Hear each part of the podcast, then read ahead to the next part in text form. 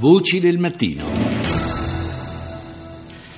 Haiti, uno dei paesi più poveri del nostro emisfero, un paese nel quale veramente non, non c'è pace, possiamo dire, non c'è pace per, eh, per quanto riguarda eh, i problemi eh, diciamo umanitari, ricordiamo anche il terribile terremoto che ha colpito il paese, eh, ma non c'è pace anche per quanto riguarda la politica. Ne parliamo eh, stamani con eh, Fiammetta Cappellini, capo missione dell'AFSI. Buongiorno.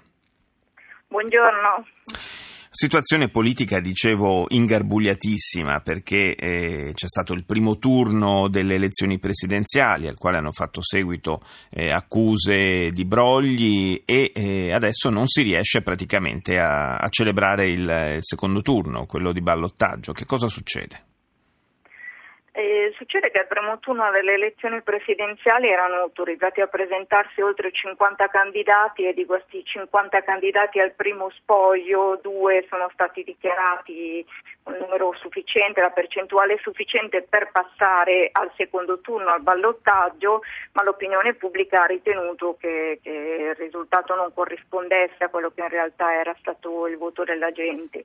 E anche che fosse molto difficile che due soli candidati avessero ottenuto delle percentuali così alte a fronte di, di 50 che si erano presentati. È stata formata questa commissione d'inchiesta fortemente voluta dall'opposizione eh, che ha formulato delle raccomandazioni un po' tiepide secondo l'opinione pubblica.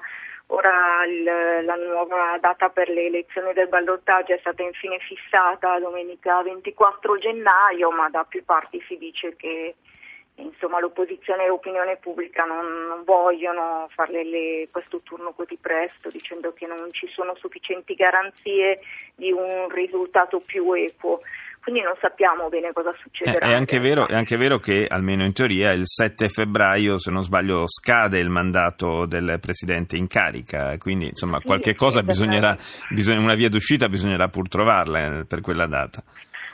Eh, effettivamente sì, eh, oltretutto il Paese è, è, senza Senato e senza Parlamento da ormai da più di un anno, perché sono scaduti anche i deputati e i senatori, due terzi dei senatori, quindi il Paese è già ingovernabile e, e gestito per decreto presidenziale da quasi un anno ormai. Sì, quindi restare senza presidente sarebbe veramente... La paralisi totale praticamente. Esattamente. Fra l'altro anche...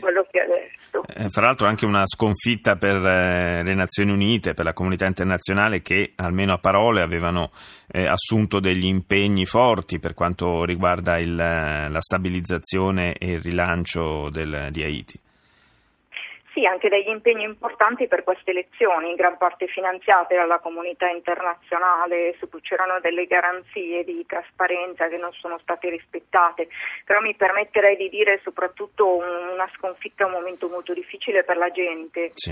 Perché il paese e l'economia sono completamente fermi e il paese invece avrebbe bisogno di poter guardare al futuro, la gente soffre molto per questa situazione. Eh, tra l'altro le ferite del terremoto credo non, siano, non siano mai state rimarginate del tutto. Sicuramente no, una catastrofe di queste dimensioni impiega decenni per essere riassorbita. È stato fatto molto ed è visibile molto che è stato fatto, ma altrettanto resta da fare. Ecco, anche i progetti che noi gestiamo nelle comunità particolarmente vulnerabili della capitale dicono proprio che il Paese ha molto bisogno ancora dell'impegno di tutti. Grazie, grazie davvero a Fiammetta Cappellini per essere stata collegata con noi da Porto Prance, lo ricordo capomissione dell'AFSI.